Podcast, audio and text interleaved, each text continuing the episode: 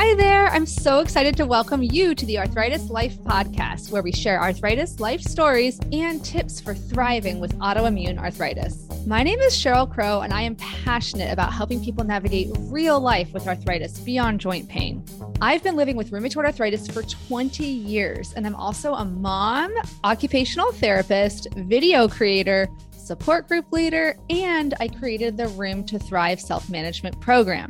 I am so excited to help you live a more empowered life with arthritis. We're going to cover everything from kitchen life hacks to navigating the healthcare system to coping with friends who just don't get it.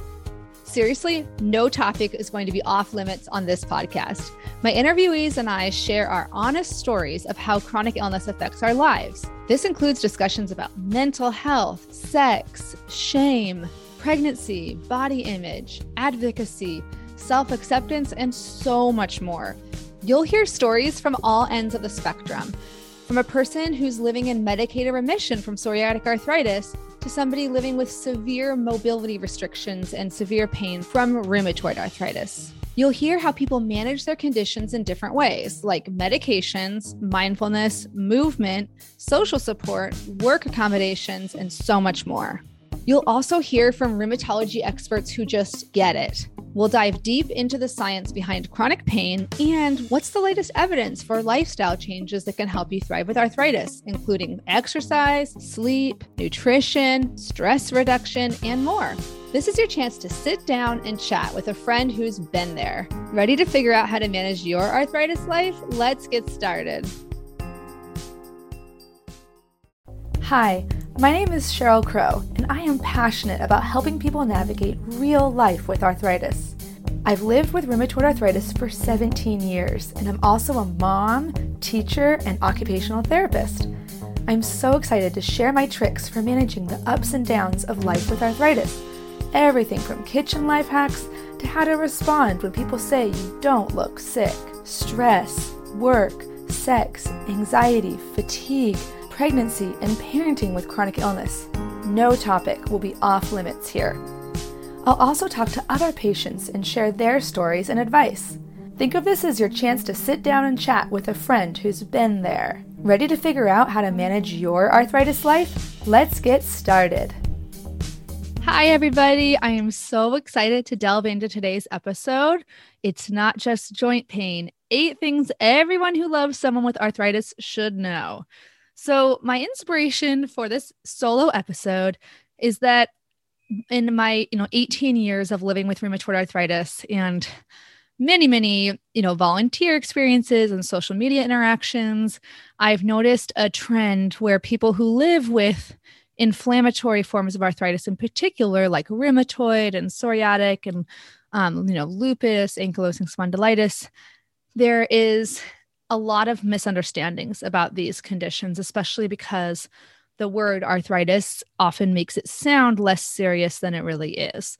So, when people think of the word arthritis, the word arthritis technically means joint inflammation and joint pain, but these um, inflammatory or auto-inflammatory or autoimmune forms of um, rheumatic diseases that cause arthritis have many, many more symptoms as those of us who live with them know. So um, there are there also just are a lot of other things that we kind of those of us who live with these conditions wish that our loved ones knew. And sometimes it's hard to have those hard conversations. It's hard to have hard conversations um, with with our loved ones because you don't want to seem like you're patronizing them but um, there could just be awkward dynamics. So sometimes it's just easier to hear a message from a neutral third party. So that's why I'm hoping to deliver some messages to these loved ones, whether it's friends, family members, spouses, girlfriends, boyfriends, coworkers.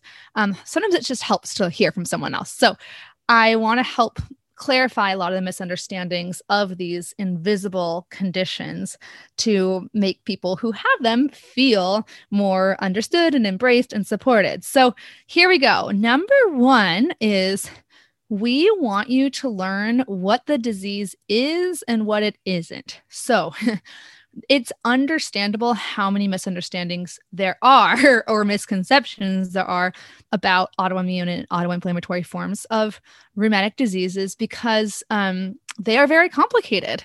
And so here are just a few things that I want to let you know. So, first is, is that inflammatory forms of arthritis affect the whole body, not just the joints. For example, the autoimmune response can cause your um, immune system to attack not only your synovial lining of your joints, in the example of rheumatoid arthritis, it can also cause inflammation of your heart, your lungs, and other previously healthy tissues, including those of your eyes. And they also cause, um, these diseases often cause fatigue, widespread fatigue. And so uh, for this episode, I got some quotes from other patients living with similar conditions and i wanted to share a few of those as well. So you know it's not just me it's other others have these same wishes for you to understand things better. So um, stephanie labonte at instagram stephanie labonte says i want you to know this that this has good and bad days but i am not going to heal or get better soon. I can only manage my health. So this sounds more straightforward, but it actually it actually illustrates a really important difference, which is that when people get sick with like an acute illness, something like the flu or a really bad cold or sinus infection, there's a natural like progression, right? That it starts off, you feel hurt or sick, and then it's you slowly heal and get better. And in our culture, we're so used to saying things like get better soon or get well soon that when you have a autoimmune disease or an, an autoinflammatory form of, of rheumatic disease that people often put under the umbrella of arthritis, um, it is a lifelong chronic condition. You might go into remission at some point, but you will always be considered to have it. You have this illness the rest of your life at this point until there's a cure. So, understanding that you can manage your symptoms, you can manage your quality of life, but it's not going to um, go away is a really important thing to understand. Another thing is, like I started mentioning earlier, that it affects the whole body, not just your joints. So, chai uh, Chai Chat 23 says, I wish they would just research the basics of my illness. I don't have energy to educate everyone. So it really does go a long way if you can show that you proactively have researched someone else's condition, the person that you love, whether it's again a spouse, coworker, family member. Um, and I want to encourage you to find valid sources of information. In general, the rule of thumb is to um, look at foundations or nonprofits or e.edu organizations like you know stanford.edu or harvard.edu those are ones that tend to have a, a, good amount of curation of their content or quality control um, you also want to just look at who authored the article. So, for example, you know, I have a master's in occupational therapy, which is a health field. And so I'm a licensed health professional. And so when I write an article or a blog post, there's a level of, you know, quality associated with that.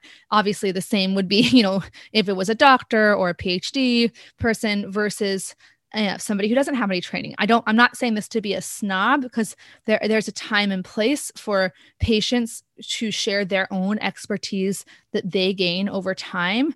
But there's a difference if you're trying to give like medical kind of related information and education um, if you don't have any medical training it's hard to you don't know what you don't know so it's not like anyone who didn't get, have a health degree isn't smart. No there a lot of patients become experts in their own care and that's really really great.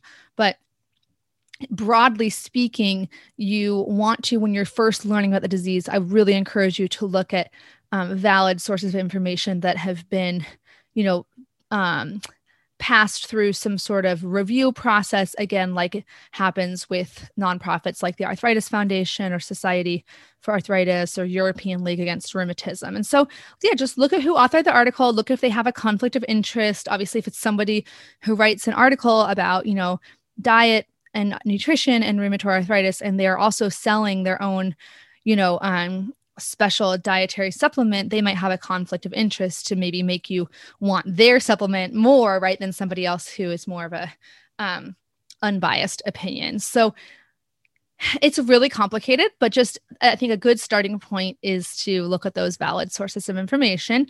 Um, I do have a free training on this called How to Use Social Media Without Wanting to Tear Your Hair Out, because it is, or so, how to use social media for health information without wanting to tear your hair out because it's really hard. Like I think we again all information has some validity to it, but you have to just kind of know how to like put your detective lens on and um, get take things with a grain of salt.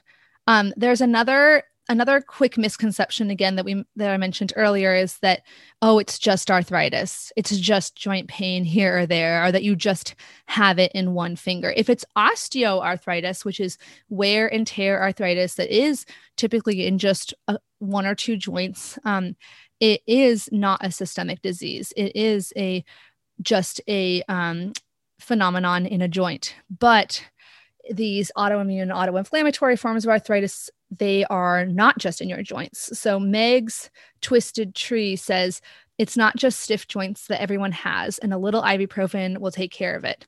She's saying it's not the case that you can just take ibuprofen and it's better. So those are a couple of things to just start off with. Again, if, if you love someone with inflammatory arthritis and you take the time to get to know their disease and understand it, believe me, it's going to go a long way and you know Britain B says on from Instagram, it's okay to ask questions and do your own research. We don't have to pretend it's not a thing. So oh, that was a good one. Um, another person, Alia, says, My parents didn't give me RA via genes. We just happen to share genetic material, but it's not their fault. So there can be lots of different misconceptions, lots of guilt people might feel because it can run in families, but you know, we don't want to play the blame game. So that's point one again is we want you to learn what the disease is and what it isn't. So it's a lot more complicated than just joint pain. Number two is that the fatigue can be just as bad as the pain for things like rheumatoid arthritis. So, the best analogy I like to use is it's like when you have a really bad flu where you're so exhausted, you can't even practically get out of bed to walk to the bathroom. You just have no energy left. That is what a flare up of fatigue feels like. To make things even more complicated, as I said earlier, these diseases are complicated that the fatigue and the pain don't necessarily flare up or occur at the same time. You can be feeling really good in terms of joint pain, but then have a really horrible flare of fatigue, or vice versa. They used to think, researchers used to think that they always went in tandem, but that's the latest research is showing that's not the case necessarily. So, know that again it's if the person is not having horrible joint pain they might still have a severe negative effect on their quality of life just due to the fatigue because fatigue is required for every single daily activity and it's much harder to find workarounds for fatigue than pain in my experience. Like if my hand hurts i can use a different strategy. I can use a life hack to perform the same um, action I need to perform, like opening a jar. I can use a jar opener. I can ask a friend to open it for me. But if but if you have so much fatigue that you can barely get out of bed, it's hard to work around that, right? There are definitely strategies which I do teach in my online course, the Rheumatoid Arthritis Roadmap. But at the end of the day, it's it's just really really hard a lot of the time. So I'm um, a few kind of tips you can do as a loved one of someone with arthritis or inflammatory arthritis is warn the person with arthritis in advance about plans so that they can conserve their energy. And then also be flexible and allow the person to reschedule at the last minute if needed. So what's really really important about that is that we don't always know. Us patients don't always know when our fatigue is going to flare up. I personally after 18 years have started noticing some trends. For example um, I have some triggers for fatigue, such as really, really hot environments or really, really cold, or overdoing it in terms of exercise or exertion on a particular day. And I have like a body rhythm. My circadian rhythm is pretty predictable that I'm a morning person and I, I have a really big dip in energy in the mid afternoon. And then I get um, I, if I take a rest, I can kind of replenish my energy. So you you can learn how to schedule things in your life so that you can, um, you know, go out and be with friends but if you're if you have one of these diseases you can end up feeling really guilty if you have to cancel plans last minute because even if i know nine times out of ten i'm going to feel good after a nap there could be you know a really important like meet up with a friend and, and i take a nap and i'm like okay i'm going to conserve my energy and then i wake up and i'm like i still feel bad. I don't have any energy to go. So no the friend being flexible and understanding can go a really really long way so we don't feel guilty having to um, change plans at the last minute. Um, I also wanted to share a quote from the Invisible Me Warriors PBC on Instagram. She said, The exhaustion is awful, and we don't want to be told, I feel tired too, just drink coffee. So sometimes friends and family, they might be well meaning, but they might kind of end up minimizing the suffering of the person with inflammatory arthritis. So just be cautious about um, the assumptions you make. Anna Fit and Beautiful says the fatigue is real. We require more rest and sleep, period. Yes. So, one of the causes of fatigue is that when you have an autoimmune or autoinflammatory response, your body is using up a lot of energy trying to attack your own previously healthy joints. So you don't have as much energy to do other things. In the same way that you know when again when you ha- when you're sick with like a virus, your immune system is really busy trying to attack and eradicate that virus. And that's why you don't have as much energy either to simplify things overly. But so know that we do often need more rest and sleep. Also, know though that fatigue is different than tiredness. So, f- tiredness resolves with sleep, and fatigue does not resolve with sleep necessarily. So that's one of the ways you can differentiate between the two of them. Um, but that said, it's is a little complicated because getting adequate sleep can help prevent um, fatigue or make the fatigue feel less intense. So it's not that they're completely unrelated, but just know that it's not the same as just a normal person's sleep, like sleepiness or tiredness. Um, Layla Schneider says, Your support means the world to me. When I say it doesn't hurt, what I mean is that the pain is bearable right now. I wish I could be more useful in home chores, and I hate the thought of being a burden to everyone. I can feel guilty when I can't spend time with them. And when I'm not nice to you, please remember I feel pain, nausea, and stomach ache every day. I thought that was really powerful because it shows it's not just that we have to deal as the patients with this fatigue and the way it feels. It's that we know that it affects our social life and our environment, our ability to to do things like simple household chores. It can make us have a lot of big emotions about what what our bodies can't do. So I thought that that was a really good point. And um, another person who wants to be anonymous says, I want you to know it is chronic. I can't just take a pill that cures it, and I still have bad days. So that kind of goes a little bit with what I was saying earlier about just understanding what the disease is and isn't, and understanding the difference between, you know, a, a disease that you can manage through medications and lifestyle factors and, and a disease that you can actually cure or make go away. So, that idea of guilt and being a burden really leads to my third point or my third message, which is that these conditions don't just affect the body, they also affect your mind and your emotions. So, in general, there's lots and lots of data showing people who have arthritis or chronic pain are at much greater risk of depression and or anxiety disorders than the general public, which I think, you know, makes a lot of sense. If you're living in pain and fatigue, it's going to affect your mood to some degree. You're going to have feelings about that. It's only human, right, to have feelings. And we all, I think, universally prefer to feel healthy and energetic than we do to feel pain and lack of energy. So just know that again, um, it's not our whether I'm having a good day or a bad day is not just dictated by my pain levels or my fatigue. It's also about my emotional relationship to my condition. And the thing that's been the biggest trigger for me personally has been uncertainty. This is something I've worked a lot on in therapy. So I used to think uncertainty was a problem and I needed to just solve it by figuring out what was certain. So, for example, there's an uncertainty when you first get diagnosed, no doctor can tell you with certainty which medication is going to be quote unquote the best for you. Which medication are you going to definitely do well on. They can take the available research and data and definitely say, look, you know, given all this research we have, this is what it, in your particular circumstance with your physical presentation, family history, blood work, and physical exam, um, this is what we recommend because in general the data shows that this is the best course of action it still doesn't mean that they can say for sure what's going to happen to you. And so I used to think, oh my gosh, these doctors are so mean sometimes, not telling me, like, they're not able to tell me what, what's going to happen. Like, I'm so frustrated about this. But then I just realized that it's just actually just a reality of life that nobody knows for certain. And I know I've talked about this in multiple episodes, right? And the global pandemic that started in 2020 is a really perfect example of this, right? You might have had your 2020 completely planned out. You knew what you were going to do, you had your goals, you had your strategies, but then life happens, right? Like things can come out of nowhere and suddenly change all of your plans. So that is true whether or not you have a health condition. So for me, the journey towards acceptance of uncertainty has been really long and really hard. That once I was able to embrace, like, not embrace it, but tolerate it and acknowledge that it is the reality of life, then it has become less of a struggle for me.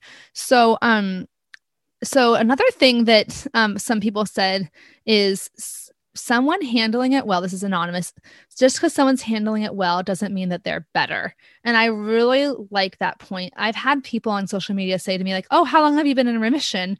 And I've said, well, I'm not in remission. like, oh, did I did I appear to be in remission? But I know I have pain almost every day. It's pretty mild to moderate most days, but I'm still, you know, I'm still affected by this disease. It doesn't mean that it that my physical symptoms are gone or my fatigue is gone. It just means I've learned how to work around it and live a full life despite it. But it does not mean that it's gone or that I don't have to struggle. Another anonymous person said, please figure out how to support us on our bad days. So, you know, that obviously should involve some communication between the person who has the condition and the loved one, you know, figure out what does the person need. And we're going to go a little bit more into that a little bit later. And um Mari or Maria VGI says, it's excruciatingly yeah, excruciatingly painful and scary 24/7 and it's never going to go away. It's a part of me.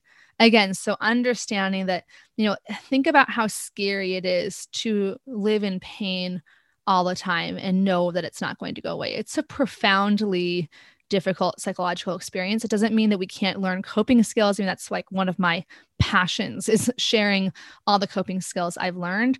But um, but I think it's important for the for people who love someone with arthritis to acknowledge how how difficult and how serious it can be. So number four is that it affects these diseases and conditions affect each person differently. So just know that if you know someone else who's had rheumatoid arthritis, for example, you know, it doesn't make perfect sense to compare your friend's, you know, condition to the other person's condition. For example, I was a the captain of my college soccer team. I was very very successful as an athlete in college and I got I started feeling really, really bad my junior year, or kind of between my sophomore and junior year. And then I got diagnosed the summer before my senior year, and I quit the soccer team because I wasn't feeling well enough to, and I wanted to focus on my health. And I remember the coach at the time said, Well, you know, I had a friend in college, she had RA and she played. So she was trying to like, I, I, I don't know, I can't get into her mind, but I think she was potentially trying to encourage me by saying, Hey, like, just because you have RA doesn't mean you can't play college soccer, which is true.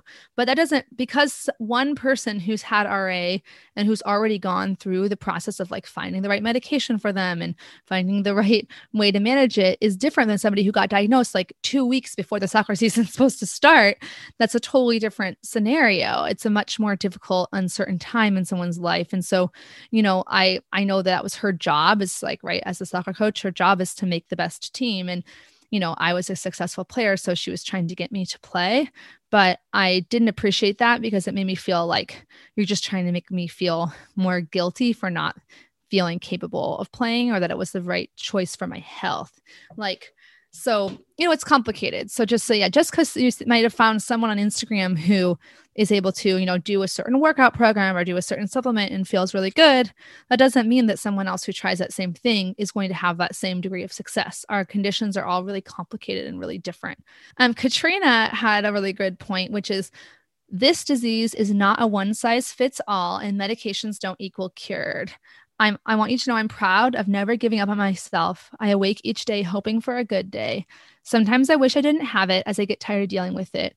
I feel like a burden at times that I am not my disease. My energy changes on a whim. So, you know, that again, she said, you know, it's not one size fit all. It's not that everyone has severe progressive RA. It's not that everyone has mild RA and can go running through fields of flowers. It's just different. So that's number four. Number five is that daily symptoms can be really unpredictable. So Shelly Steele on Instagram says, every day is different and challenging. Um, Anonymous says, just because I feel okay now doesn't mean I'm going to be feeling okay tomorrow. So really know that our symptoms fluctuate daily and hourly. We um this is me talking now. we can't always predict when we're going to feel good. And so and again that's the hardest part for me. Like, you know, it affects everything, right? Planning your job. Should I go to grad school? Sh- especially when you get diagnosed young, you know, should I, when should I have my wedding? Like what if I wake up on my wedding day feeling a massive flare up? It's just it can be really challenging. So um you know the symptoms day to day can also can fluctuate but also the yearly disease progress can fluctuate between people so one person might have a progressive pattern where they get progressively worse over time and that is the typical pattern is is considered a progressive disease but some people have more like relapses and remissions or they go into remission for a long long time so it's hard to know at the beginning which one you're going to be so um m haggerty says I ask that people warn me about plans as far ahead as possible, and it makes it easier to rest accordingly. This has really helped me, especially with young people. You can't ask me at nine o'clock at night to go out at nine or seven o'clock at night to go out at 9 p.m., but if I can plan ahead, it's more likely that I can make it. I liked that. Also, Anonymous says, I want you to know I'm not suddenly better when I'm having a good day or a week. Um, someone else anonymous says we can't be treated as porcelain dolls. Let us dance knowing we will pay for it later. And then Sophia Webb says, I will always have this. And it is a day by day basis. A good day can still have some pain. So I think one of the most painful things um, emotionally that can happen to somebody with this disease is for someone to start judging them about like, oh well i saw you come out last week. Why are you saying you can't come out this week? You know come out meaning like go hang out. Back in the old days when we could actually hang out. Um, depending on where you are in the world right now you might still be able to hang out in person. But the point is you know yeah some days i have to wear splints. Some days i have to take a three hour nap in the afternoon. Some days i can't open a peanut butter jar you know some day, but some days i feel great and i'm dancing and i'm running around and happy. So but you know if i say oh i can't i'm sorry you know i'm not feeling good today. I'm not feeling well today and i can't come let's say go to your baby shower or something you know we don't want the person to say well wait a minute you were out dancing last week. Like are you just using this as an excuse? You know please like pre- pre- presume competence. This is a great, just overall life um, advice. Presume that the person is doing their best because we really are. And actually, this brings us to point number six, which is we want credit for how hard we're fighting, even when we seem normal. Our symptoms are often invisible, and we don't feel we get credit for how hard we fight. So, um, Anonymous says, I want them to not discount the fight. I manage so much, so well for how tired I am. I'm pretty sure I speak for a lot of people to agree with Anonymous and that, you know, if I'm um, having a great day, again, it's because I've worked really hard to have a good day. It's not like I'm all better now. PDX Fashionista from Portland says, I mask a lot. So while I don't look like I'm in pain, in reality, I hover around a seven to 10 most days. So, really, tr- please remember that you cannot tell how much pain someone's in just by looking at them. Diana Rosas, 23, says, I'm trying. I'm trying to get better, trying to have energy and need less sleep. I'm trying to show up. I rarely know what any day in the future will look like. I can only do today. So I really loved that. And of course, I have to put in a Taylor Swift reference because I am a huge Taylor Swift fan. Those of you who know me know this. And she has a great song from her um, second to latest album called Folklore. And the song is called This Is Me Trying. And it's, it's a really kind of subtle song, but it just says, you know, I want, I want you to know that this is, this is me trying. Like, I'm always trying kind of thing. Like I'm not not trying. So please presume that I'm trying my best. Mari says, when I have a flare, I can still function. My spoons are a tad low, but I can still do things. So that's a good illustration that again, it can be different for each for each person. Some people can still function during a flare. Some have to be in bed 24/7. And WS Mommy says, see the tasks I do and reinforce that you know that I am not being lazy yeah, it's a terrible feeling to be trying really, really hard and then be accused of being lazy or using excuses. That is not the recommended way, according to me. The next point is sometimes we need problem solving and sometimes we need empathy and acceptance. So, this is one of the best pieces of marriage advice I've ever gotten, actually, which is um, I got it from somebody at a wedding once that, that my husband and I were sitting next to. And we asked them because we were engaged, we said, What is your best marriage advice? And they said, when one person starts venting about an issue or a problem, the other person asks at the very beginning is this a listening problem or is this a solving problem? Which means, is this a problem that you want to talk about and have me just listen and empathize with you about? Or is this a problem that you want me to think as I'm listening to you about solving it or finding solutions? Because when it comes to um, living with a chronic illness, a chronic condition like rheumatoid arthritis or similar rheumatic diseases, um, a lot of times there isn't a way to solve the problem. A lot of times we do just need empathy and acceptance, and and I think that that can be threatening to people sometimes who are problem solvers. Like you know, for example, my husband's an engineer, and that's one of the things I love the most about him is that he's a great problem solver. But the um the difficulty about that is that I've learned that I need to be um, communicate when I just need him to listen or empathize as opposed to solving, because there aren't, again, there aren't always solutions to the problems that we have. So, you know, there's another great resource I recommend for for marriages in particular, but honestly, I use these principles for, um, you know, parenting and for other relationships too. Which is, um, it's John Gottman, Dr. John Gottman, a world-renowned marriage researcher, wrote a book called "The Seven Principles to Make Marriage Work." It has a lot of great tips for, again, communication and um, differentiating he he calls it solvable problems versus perpetual problems. So in a marriage for example it might maybe a solvable problem is something like you know um, your spouse's alarm is waking you up or they're like hitting snooze five times well they can solve that. Versus maybe a perpetual problem might be that let's say someone tends to run late. You could solve that but for some people that's just going to be a perpetual problem and it's better to just work on like accepting it and working around it so I really love this quote from Warriors Move Mountains. She said, I want you to know that having friends who just listen and show interest is everything. You don't need to make it better. So, you know, there are so many things that you can say when someone's in a lot of pain that don't have to involve problem solving. Problem solving might be something like, have you tried this? Have you tried that? Have you tried a heat pack? Have you tried a cold pack? Have you tried yoga? Again, sometimes people want problem solving. Sometimes they want tools and tips. And I'm a huge proponent of having a toolbox and having people in your life who can help remind you of what's in your toolbox. But other times we just need the person to say, Yeah, that sounds really hard. Um, another great book I recommended is How to Talk So Kids Will Listen and How to Listen So Kids Will Talk. Again, it both of these books apply to all relationships, not just children, parent, or marriage.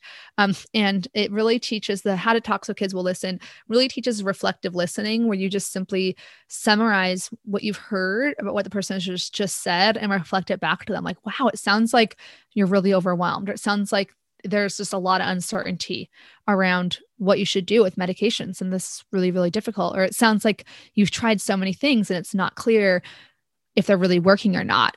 So that ability to empathize and differentiate between conversations that need to be an empathetic conversation and listening conversation versus a problem solving conversation can go really really far Ushma from World of OT says, ask instead of assuming. So simply ask. Ask if someone wants help. Ask if they want advice. Oh, you know, I have that. A friend of mine has the condition too. Do you want any tips from her? Or do you want me to share what worked for her? Ask instead of assuming the person knows. Katrina said, Whenever you do random things for me, it's like liquid sunshine. I am grateful. I still want and expect to live a full life despite my illness. Some days I feel good, but most days are fairly tough as I have multiple conditions. So that kind of touches upon this acceptance piece, which I know I've talked about many times, but it really is a delicate balance in the long term between an improvement mindset and an acceptance mindset. You can kind you can have both, but um, you know, in general an improvement mindset is this mindset i have to just figure out the best way to always like make my pain better and always figure out how to like maximize my physical health and my physical you know state versus an acceptance mindset of like this is what it is right now. Like i might you know there might be something more i could be doing there might not but what else could i be doing with my time and energy? You know what would be available to me as we saw Dr. Bronnie Thompson say, you know, what if pain wasn't a problem for me? What would I what would that open up for my life? So um, that's just a really really interesting question that we can ask ourselves. And you know, I I think that for me, it's it, I've noticed in my own life and looking at other people's lives that there's definitely a ebb and flow and the majority of people in the very beginning tend to take an Im- improvement mindset but as the years go on that they learn how to accept because at first it can feel good and, and it can feel really reassuring to think i'm going to be optimistic i'm going to be positive i'm going to try everything and then we're going to we're going to conquer this. I conquered my rheumatoid arthritis. And that's wonderful. If that's happened in your life and that's been helpful for you that's great but that doesn't necessarily happen for everyone. Not everyone finds a way to conquer it or heal it or improve it. And so, what can we do then? We have to learn how to accept it and have a good life despite pain, despite fatigue. What can we still do? Because no matter how much the, this disease has taken from you, you still have some abilities. You still have some gifts that other people don't have. So, you know, it's an interesting push and pull in my experience between like gratitude for what I still have and acceptance and of, of what I don't have anymore. House of Spoons put it really nicely. I want you to know I'm okay with my illness. I've moved on from trying to be cured to embracing the ups and downs. It's a better mindset for me to have. I thought that was just a great way to summarize it. The last thing, number eight, is simply that managing the disease itself is a job that takes a lot of cognitive time, energy, and emotional labor. So know that even if, let's say, you're in medicated remission, like I was for the first five years, I still spent hours on the phone with insurance companies trying to make sure my medicine was covered and you know, making sure that because it's a specialty medications, so they have to be temperature controlled, and you can't just pick them up at the local Walgreens or Bartell's. You have to have special deliveries for them. And so there's just a lot of management. There's also symptom management, there's advocacy with your doctor, there's tracking your symptoms, there's managing your medication refills. And so, you know, know that the person has to do a lot of work to just be a patient. And that's why I have a whole section of my rheumatoid arthritis roadmap online course all about, you know, the logistical side of being a patient, how to do that job of being a patient, managing all those little tasks that take up time and energy. So, and that could be a big learning curve for somebody who was previously healthy and, and fully able bodied and didn't really have to deal with the medical system. Depending on where you live in the world, it can be very, very challenging that's that's a pretty straightforward point for the last one trying to re- wind it down here. But the bonus well i did want to give one more bonus because i can't ever contain myself. So please make sure you know as the loved one of someone with inflammatory arthritis make sure to take care of your own needs as a caregiver or friend or spouse. So we know it's hard for you. Like we know it's hard for you to see us in pain. We know it's hard for you to see us you know waylaid by fatigue, we know it's hard for you to live with the uncertainty that we have to live with as well. So there is no shame in getting therapy for yourself for coping with how hard it is to be, you know, to love someone with this disease, to be a family member of somebody with this disease. It's hard. So we want you to, you know, find an outlet for yourself to get the support that you might need. Um, there's social workers out there counselors psychologists psychiatrists that, that can help. You could also you know i'm a, i'm a fan of all kinds of therapies. so i really want you to know that you know we appreciate the people in our lives who take the time to get to know what we're going through and ask us you know how to how to best support us. And we want to be there for you as well. And we want you to do your own self-care and take care of yourself. So to summarize this episode, in case um, you're kind of zoned out, because I do that sometimes when I'm listening to podcasts. Number one, we want you to learn what the disease is and isn't, preferably from valid sources of information. Number two is that fatigue can be just as bad as pain. Number three, it doesn't just affect the body, also our mind and our emotions. Number four, it affects each person differently. Number five, the daily symptoms can be very unpredictable. Number six, we want credit for how, how hard we're fighting, even when we seem normal. And just remember, our symptoms are often invisible. Number seven, sometimes we need problem solving, but sometimes we need empathy and acceptance. And number eight is that managing the disease is a job that takes a lot of time and energy. And then the bonus point is just make sure to take care of your needs as a friend, caregiver, or a loved one of a person with inflammatory arthritis. So even though I've been talking for a long time, I know there's must be things that I've missed.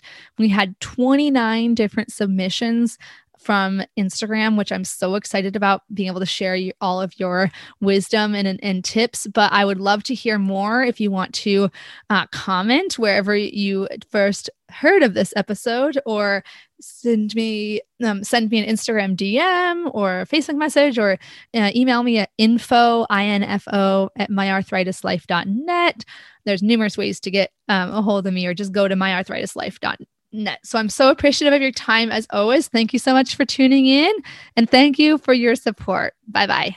Thank you so much for listening to another episode of the Arthritis Life podcast.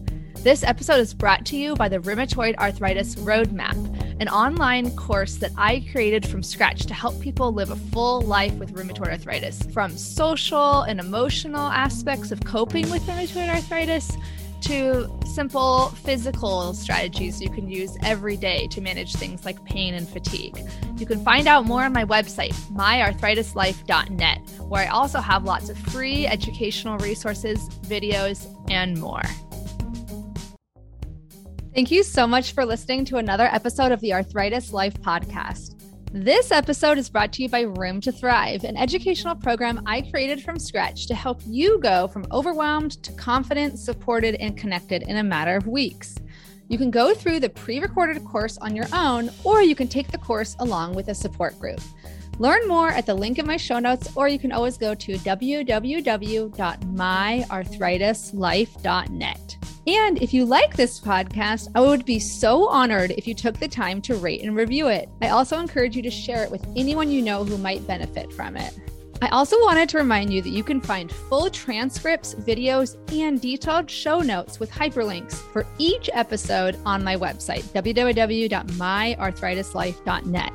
If you have any ideas for future episodes, or if you want to share your story or wisdom on the podcast, just shoot me an email at info at myarthritislife.net. I can't wait to hear from you.